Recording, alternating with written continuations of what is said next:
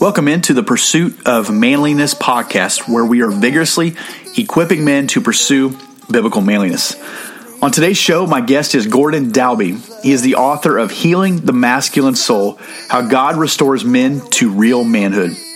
Gordon Dalbey is a popular speaker at conferences and retreats around the world.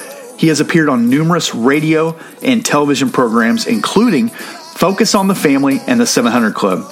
The author of Healing the Masculine Soul, his articles have appeared in New Man, Reader's Digest, Focus on the Family, Catholic Digest, Christian Herald, and the Los Angeles Times.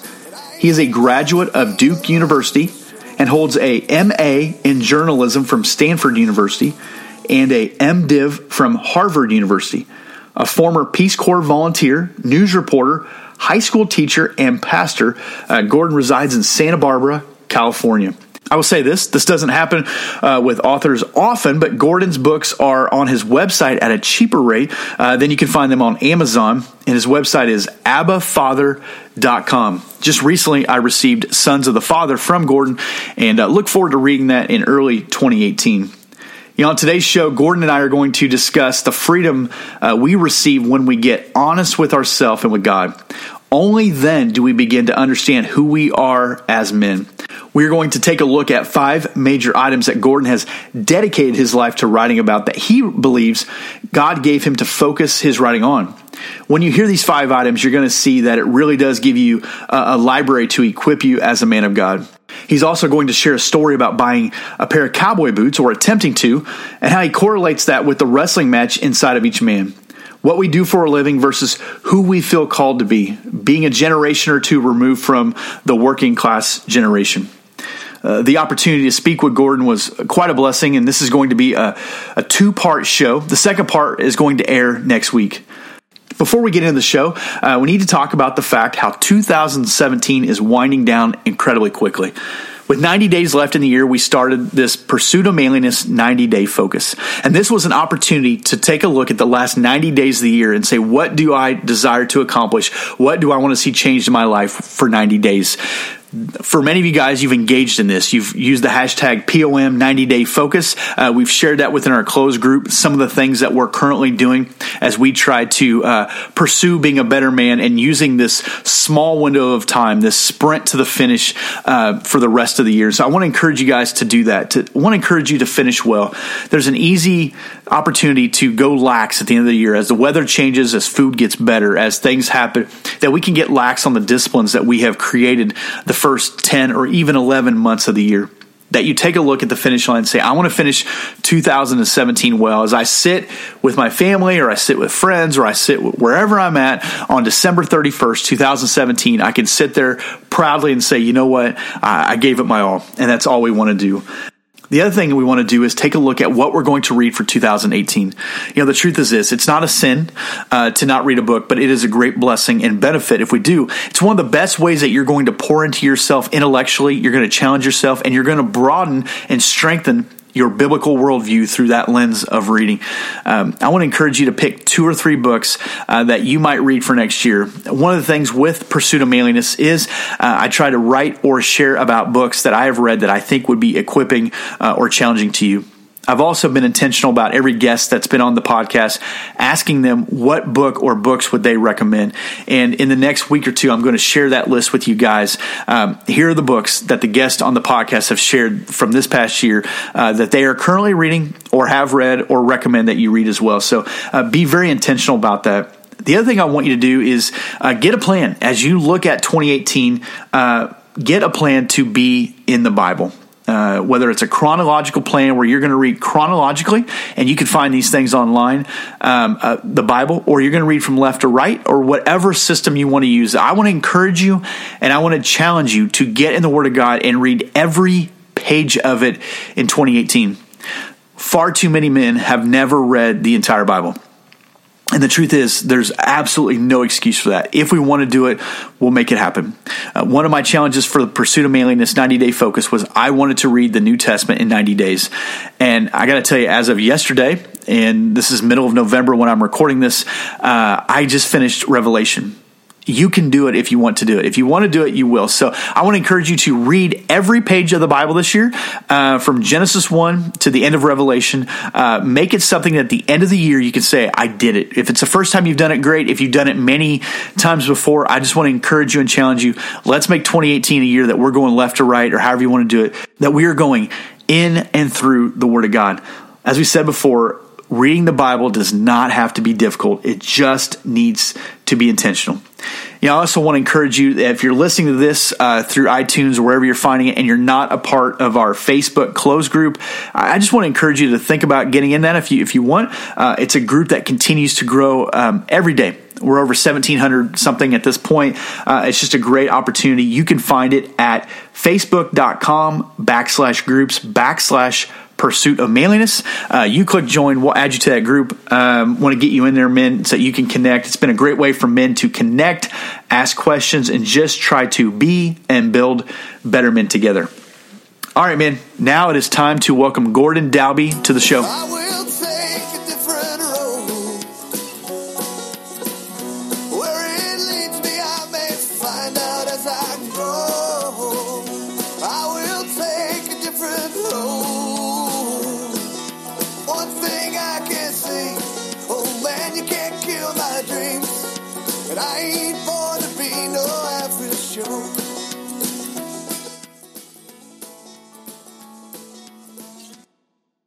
Gordon, thank you for taking time and being on this podcast with us. Oh, it's great to be with you and the, uh, the listeners, Jared. Gordon, it's, it's an honor to have you here. Could you start by uh, telling our listeners a little bit about yourself and then the ministry that God has called you to? Yeah, well, I was born during World War II. Um, I was called a victory baby because I was born after June 11th, uh, D-Day, and so that means that the the decisive battle had been won, but the war was still on. So that has biblical significance, um, uh, relevance, in fact. That, that uh, I, I, as, a, as a boy, um, my models and all heroes were all the, my father and his fellow men who, who fought in World War II. We didn't have Xboxes and those kind of things with fantasy war. We actually, our fathers actually fought in the war, which is very real to us. I, I, my longing was to be a warrior like my daddy. And uh, long story short, when I went to college, I I failed the NROTC physical because I was colorblind, which was uh, a devastating blow to me because I wanted to be a Navy officer like my dad had been in, in World War II. And it wasn't until years later that I met G. When I met Jesus, I had been pastoring a church for about a year and a half when I met Jesus. That's another story. Um, and uh, when he showed up and actually um, appeared in my church office and healed someone there. Um, I realized soon thereafter, uh, when I was initiated to the supernatural dimension of Christianity of, of, of the world, uh, that soon, very soon after I, I, I met the enemy of God and me, and God's kingdom. And uh, I was in a battle, a spiritual battle. And um, I realized uh, before long that all my boyhood disappointments and shame from not being able to be a warrior like my dad uh, were uh, a fabrication of the enemy. That in fact I was a warrior, uh, only the war I was fighting was was not one fought with with bullets and, and, and aircraft carriers, but it was the the pervasive the, the, the deeper war that has uh, permeated human life on this planet for uh, since the very beginnings, literally.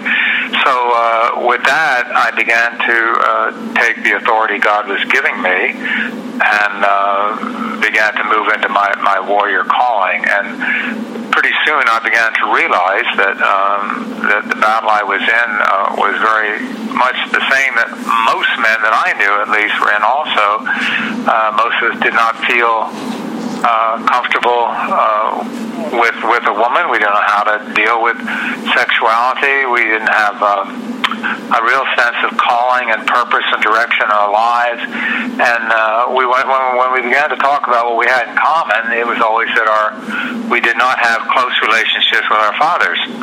Um, uh, I asked uh, 300 Christian men recently at a Christmas men, at a church men's breakfast, how many of you did your dad talk to you about girls and sex? Only two raised their hands out of 300 Christian men, and I was not one of the two. Uh, in any case, so uh, I began to uh, realize that that the, uh, the fatherlessness was a serious issue, in, in, at least in me myself personally, all the men I knew, and as I began to uh, talk about it at large, it was everywhere. And uh, back when I wrote Healing the Masculine Soul in 1988, uh, it was a wound. Today, it's an epidemic. In any case, that was my definitive. I was, I was, knew God had called me to be uh, His warrior, and the, that first agenda item on His list there was to get men healed, so that we could uh, turn our sights away from the, the world's wars. And uh, you know, Second Corinthians ten four, we're, not fighting. Uh, the war weapons we use in our fight are not the world's weapons, but God's mighty weapons, which are used to destroy strongholds. And I had to introduce men to the, the true spiritual battle at hand and the power that uh, Jesus has brought us to win it. And so that's been pretty much the uh, the charter, as it were, from the Father that I've operated on and, and for the last 30 years. Amen. On your uh, website, abbafather.com, you say you want men to experience healing and freedom when you get real with yourself, with God, and with other men. Um, that's only that's how we discover not only whose we are, but the manhood we're created for and the power to walk it out. Uh, could you unpack this for for these men? Uh, what this healing and freedom looks like, and what you're talking about? Yeah. Well, when you tell tell a man to be real, it all sounds very good, and and, and you you it's it's it's kind of a buzzword and a tagline and all that that good stuff. Everybody wants says, yeah, we want to be real stuff, but the, the problem is uh, when you get real, um, you have to face your shame. Mm. Uh, in, in our culture, it's. Uh, real is a dangerous thing. The man who's real first gets crucified. He tells the truth. He walks the truth. He is the truth. And he says, I am the way, the truth, and the life. No one goes to the Father except by me. So Jesus knew that uh, all, all humanity was longing to go to the Father and, and would not have a full relationship with an earthly Father, and that's what he came to provide. But he also knew that uh, that the, one of the key components of that journey to the Father and knowing Him truly was uh, was uh, walking in the truth. But again, uh, the truth is very dangerous. When you speak the truth, uh, you, you know you you, you could bad things happen. You, most men realize that um, we, we are broken, and to get honest with yourself first and realize that you do things that are not good for yourself or for other people, and sometimes you just you just do it. You can't. It's the sin nature that lives in us, and the shame comes over us, and the enemy blackmails us with that shame and says, "You don't want to tell anybody else about that. They'll kick you into outer darkness. They'll reject you, and you you will not be on the team." Uh, so we, we cover up our shame, and, and uh, the enemy of God is a master at that. And we all agree to that, and in the culture we have not many men telling the truth. Certainly today, in the cultural climate we live in now, that just manifests everywhere. And so um, uh, getting real with yourself is the first uh, step towards the Father, moving to the Father that Jesus has come to uh, facilitate for us. So, um, but um, so I always say uh, in third grade language, it's pretty simple. The last one to the cross is a rotten egg. Uh, when you when you got problems, when your your your boss is going to fire you, or your you and your wife are having troubles, or your your children are getting in trouble at school, whatever it is, you got the doctor says you need to get in here quickly. We got problems with your your last test. Um, you know, it all feels shameful Oh, people shouldn't, especially if you're a pastor. My goodness, you don't want anybody to know that uh, you're not perfect. So we, we become masters at, at covering up our shame rather than taking it openly to Jesus, who bore it on the cross and says there is therefore now no condemnation for those who are in Christ Jesus. But unfortunately, uh, the enemy steps in, the world, our, our, our sin nature steps in, and and for many, many, sadly, many, many churches uh, become a place where we hide from our our, our sin rather than uh, get real, confess it, go to Jesus, and be healed, or overcome it, so that we can become His agents. Um, that's what religion does. It, it, it, it, it says uh, you you you going to have to. There's no savior. You have to save yourself, and uh, you can't do that. So we have to perpetrate the lie that by saying this creed or, or, or doing these ten principles of godly manhood or the eight marks of the biblical champion and all these uh, um, things you do all these things and measure up and then suddenly you become you receive the blessing of the father that's not christianity at all um, Christianity begins with death, with, with your saying, I give up, I, I, I cannot do these things, I need a Savior. But sadly, so much of, of the church men's today uh, programs are even like that. They're always telling us, the uh, here are the right things you need to do, and here are all the benefits of doing it, and not incidentally, here's all the, the trouble and the destruction that's going to come if you don't do it. So buck up and read your Bible and do it. But meanwhile, in Romans 7, it says, uh, I can't do it. the Apostle Paul himself said, I can't do it. Who will save me from this body taking me to death? Oh, we'll save you. Just, just pretend that you're keeping these commandments and doing all these principles and all these right things, and then the world will, won't know that you're, you're really broken. Uh, but meanwhile, neither will um, neither will you access the power of the Father and His grace. So, um, yeah, uh, we, I, I want men to get real, and I, I, I could not have any license to say that if I myself hadn't walked that path and hold myself to it, and have have other specific men who I have called alongside me, uh, who who I know I can trust to call me, and and and and when I'm not being real, and uh, that's that's the walk that, that I believe all men are created for. But again, it's it's, it's fearful because we're the culture tells you if, if you're real, you get kicked off and tame. Yeah, it's it's almost the perception is almost the opposite of of this uh, John Wayne personality, Lone Ranger. We used to call it, you know, where you you didn't need anybody, and there was freedom in that. And the, the opposite is actually true. The freedom is found with other men holding you to a higher standard, being connected to Christ, you know, having people that will speak into your life, hold you accountable. That's where you find real freedom, right? Well, yeah, those, those models are, are fraudulent, are, are, are scandalously fraudulent because even any warrior knows you need your platoon. Yeah you don't go out into battle one by one. Those Rambo, fanning the John Wayne stuff, those are, are, are two-dimensional celluloid fantasies that are deadly from the enemy of God. I have a chapter my book, Sons of the Father, Healing the Father Wound in Men Today, um, uh, about the wolf loves the lone sheep. Hmm. Uh, the enemy loves it when we pretend we're okay and, and hide from each other. He can pick us off one by one anytime we want.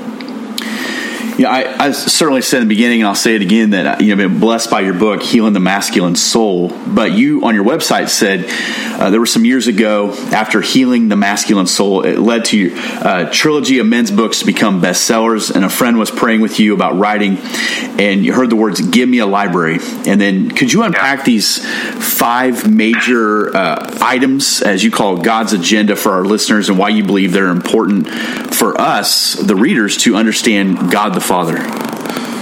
Yeah, well, I, I will clarify just the outset that I, I realized at the beginning. I, I can only say these were, were five of the main ones. I, I wouldn't presume to say they're, they're, they're in fact the only ones, but uh, there's, um, I, I believe they're highly significant, and I'll let the rest of the, of the listeners judge it.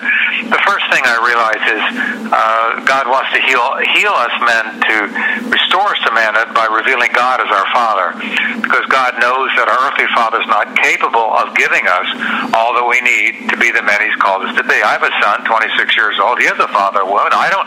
I'm not God. I can't give him all he needs. I try to steer other men into other men in situations where he can get things I can't give him. But I've wounded him. He has a father wound because I have a belly button. I'm a card carrying sinner like the rest of us, and so I, I, I wound my son, and and and, uh, and he knows that. We, we we do our best to work that out. But uh, God is is, is definitely. Uh, um, on the move in this generation to heal men by revealing God as our Father. In fact, the, the last two verses of the Hebrew Hebrew of Jesus' Bible, Malachi 4, 5, and 6 says, uh, Behold, I'm, I'm sending the day is coming when I will send you the prophet Elijah, and he will turn the hearts of the fathers to their children and the hearts of the children to the fathers. That's what Jesus has come to announce uh, to fulfill the message of Elijah, that the Father, the Father, from whom all fatherhood in heaven and on earth receives its true Ephesians 3.14, has come. And all the wound that, that comes from your earthly dad that we all have uh, has, has come he's come to heal that wound. And so that therefore you can come to the father uh, as you are as a real man or woman and um, and be healed and strengthened and, and empowered for his purposes. So first thing god is doing is he's healing that father wound in us men i would say in women also and healing the masculine soul. I have a chapter on fathers and daughters healing the father wounded women i have a cd and a dvd in that regard too because uh, women are terribly wounded uh, by their fathers as well. Uh, then next I knew that, that, that in order to heal that wound and to get close to the Father, we would have to enter the spirit realm. That uh, Christianity is a supernatural uh, faith. It's not just about our screwing up our courage and knowing the right thing to say and repeating the right religious stuff. We're we stepping into the realm of the spirit where we do not have control, where there is an enemy of God who is. Um, out to destroy uh, the works of God and to deceive us, and that is that's the battle uh, that that we need to face, that we can face because Jesus has come and. Um, to destroy the works of the devil and is present his spirit to give us to be able to, to able to navigate the realm of the spirit because the Holy Spirit lives in us to give us the gifts of the Spirit, which enable us to see what's going on in the spirit realm and, and win the battle there. Then I realized that, that in order to accomplish this, that God was giving these gifts not to individuals, although individuals use them and, and wield them, but to restore His church. They're gifts given to His body, the body of Christ is no small thing. His church is, is the vehicle, if you please, the avenue by which God is going to save this world and is here present saving it insofar as churches are surrendered to Him. But I realize as I, as in my own personal journey, um, I have quite a varied background because uh, my dad was a was a Quaker. Uh, he's from Philadelphia. Um, I uh, went to Methodist uh, uh, seminary, uh, university at Duke uh, in, in, in North Carolina. I um, was, ordained United Church of Christ. I pastored Presbyterian churches, Vineyard churches. Uh, all I, I taught at three Catholic boys' high schools, and I began to realize that the church was very divided. That there were Christians who were on the spectrum from say Ireland, where they're literally killing each other, or there's just a, a silent standoff that our our vision of Jesus is the correct one and yours is not. Therefore, we must separate from you. This is this is the enemy of God who brings enmity and division. We're seeing it large today in the world, certainly in the political scene, where everything from Brexit to everybody's dividing, and it's just about us and not about anybody else. Um, but and I have I have wrote wrote two books about uh, one a book about bringing the church back under Jesus. Uh, that's what we share. All Christians share Jesus in common. So we go back to the head trailhead, we go back to Jesus and ask Him, show us where we've gone wrong, where we've missed the trail, that we can't embrace each other. I mean, I may not be as, as understanding of the sacrament as, as, as Catholics and, and Episcopalians, but Jesus did the sacrament. Right. I mean, he, he did that. And He said, this is my body and my blood. And I want to know more about that because that's a way to meet Jesus. And I need to meet Jesus in every way I possibly can. And I don't help Jesus by dis- dissing uh, those who meet him in that way or, or other ways as, as evangelicals by being born again, Pentecostals by the baptism of the Spirit, or um, uh, social justice Christians by meeting him in the poor and the oppressed. All those are ways of meeting Jesus, and we need to be humble before him and each other to receive Jesus in those ways. And I realized that, that what was keeping us from uh, embracing Jesus in that full sense was a spirit of religion religion. That uh, the, the effort, the human effort to save ourselves, make ourselves right before God, and not really trust that Jesus has done that. So we have to kind of tweak things and uh, take care of business by ourselves by uh, doing the right thing, and um, rather than confessing we can't do the right thing and receiving His power to do it through us. So I wrote "Broken by Religion, Healed by God," and religion versus reality. That is a seductive uh, work of the enemy to draw us away from God, uh, and uh, certainly away from the saving work in Jesus to make us think we've already done that by ourselves and don't need uh, the supernatural reality of Jesus. And then um, I think where that tire hits the road most uh, graphically in our culture today is in the area of sexuality, um, certainly for men. I can only speak for men. And, um, I mean, I, I mentioned earlier that uh, of the 300 men, only two had had, it, had had a father to talk to them about sexuality. Marriage is certainly uh, the um, marriage reflects the image of God. God said at the very beginning in Genesis one, uh, God created a, a man in the image of God, male and female. He created him in the image of God. So male and female together, united as it were, under God, uh, it reflects the image of God. So that's, that's, that's no small thing. That is the most significant reflection of God, of His character and His nature in this planet. So sexuality is very key to God's identity and therefore His purposes. And sadly, in the church, uh, you know, nobody talks about it. And, uh, say, you know, sex is dirty and filthy, so save it for the one you love most. Like, uh, right. Uh, the one I love most, I'm saving the filthiest, dirtiest stuff for? I mean, come on. I don't think so. Uh, God made us sexual, but He gave us sexual desire to draw us together to a man and woman under His covering to reflect His image. That's a holy, sacred thing. It's not filthy. It's not dirty. It's sacred. It's holy. And the church, sadly, many Christians have given that over to the world because we also have those desires and misuse them, misconstrue them, and become shameful about it instead of getting real about it. So I wrote Pure Sex, spirituality desire. Mary has a, my wife Mary is a, a psychologist and uh, works with women a lot, and she has a chapter on that, sexual bonding and a woman's heart. Which, and these are things that are not talked about in the body of Christ. Can you imagine Christians who are come, who are appointed to save, mediate the power of God to save this world, are not talking about sex?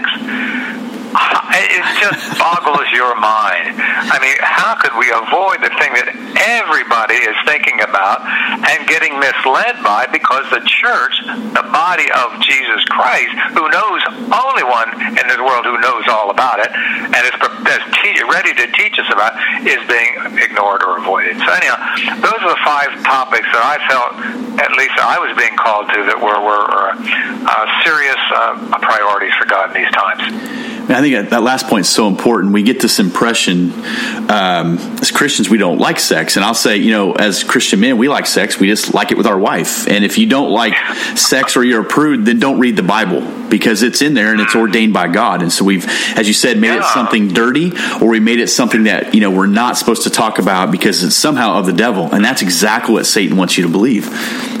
Well, of course. I mean, that's it. All that those prohibitions and the you know people here's the problem okay? Uh, religion tells you that the law is, is is there to punish you if you step off the dime. And here's the law and if you step off God will punish you because that law is there to keep you in line. Well Jesus came to fulfill the law. As he doesn't say the law is there to punish you if you step off and away from. He said the law is a boundary that God has revealed. He has chosen his children to know the truth where the boundaries are. And if you step beyond those boundaries, you're going to get hurt. And this is not a cruel lawmaker we're talking. We're talking about a loving father who loves his children, who doesn't want them to get hurt. So he says, please, my children, don't commit adultery. Don't bear false witness. Don't do these things. They will hurt you terribly and break my heart. And I have chosen you among all the people of the earth to reveal these two, these truths too, so that you will tell others. Not because God's going to punish you. Well, there's a law of gravity. We're free to break the law of gravity. We are given free will. We can break that. You can step off a rooftop, off a mountaintop. You can do it. but there are serious consequences. And God says, please don't break my law because you're going to die. It's going to hurt you terribly. And I'm your father and I love you. And I don't want to see my children die. Please.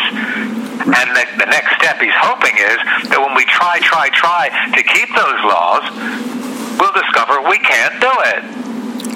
Absolutely. And if we're really faithful children, we'll go to Him and say, Dad, Father God, Abba, Daddy, I, I know what you did here, but I don't want to break these laws. I don't want to die. I want to live a full life, but I can't do it. And what I want to know, who will save me from this body taking me to death? That's not Gordon Dalbey speaking. That's the Apostle Paul in Romans 7. And when we come to that point, that's the pivotal of life on this planet, if you really want abundant life that Jesus came for, is to say, who's going to save me? Because I need saving power. I keep stepping off a cliff. I, it's not because I want to. It's there. I, I mean, I, any man, I can talk to any man. Come on, guy. Don't tell me you don't look. That girl across your path and the wind blows at her skirt. You don't look. Don't tell me that. tell me that, that that's not something you want to be doing, but it, it's in you to do. You want to go to Jesus and our fellow man and start getting real together and let God fill us with His power. But my son, we live in a university town. My son's a young guy. We walk down the street. I remember one time was about 16 or 17, and all these co-eds are coming down the street, and they're hardly dressed at all in the summertime in California. And I just look, I looked at him, and I looked, I, I looked at his son. Wow, I said, God sure, sure knew what he was doing when he made women, didn't he? And we had a kind of laugh about it. And then we, then we began to just talk about how, how hard it is sometimes to keep your eyes straight when these things are going on. And I said, you know, this is something that it's not in your nature to do, but that's why Jesus has come, and we talk about it. And that's where life is, talking with your Father about things that you can't control. But the church, of course, needs to believe. So, uh, so many Christians power to the shame that they don't want to accept the fact that this is the way it is, and we do sin. Our, uh, God, Job said, "I made a covenant with my eyes." Okay, yeah, that, that, that's a God. I need you to come and help me, with, and not just help me, but do this in me and, and that's where the saving power is. But sadly, uh, religion just tells you we're there to punish you if you do this wrong. And one of the wonders, we do it wrong. We we do we do look, and then the culture is hell bent. You can't you can't go past a billboard or turn on a TV these days, much less go to the movies. God help us all, without being tempted in. Men, once again, I want to thank you for listening to the Pursuit of Manliness show. It was a blessing to talk to Gordon, and uh, this is just part one of the interview. Next week, I will upload uh, part two. He has a lot more to say about uh, our identity, where we get it from, and just becoming uh, a man who is real. And so I hope that's an encouragement to you. Uh, once again, check us out on Facebook, Twitter, or Instagram, all Pursue Manliness on the website, thepursuitofmanliness.com. And if you go to iTunes, you can click subscribe and never miss any of the Pursuit of Manliness shows. So, guys, thanks for listening, and I hope that you keep pursuing manliness.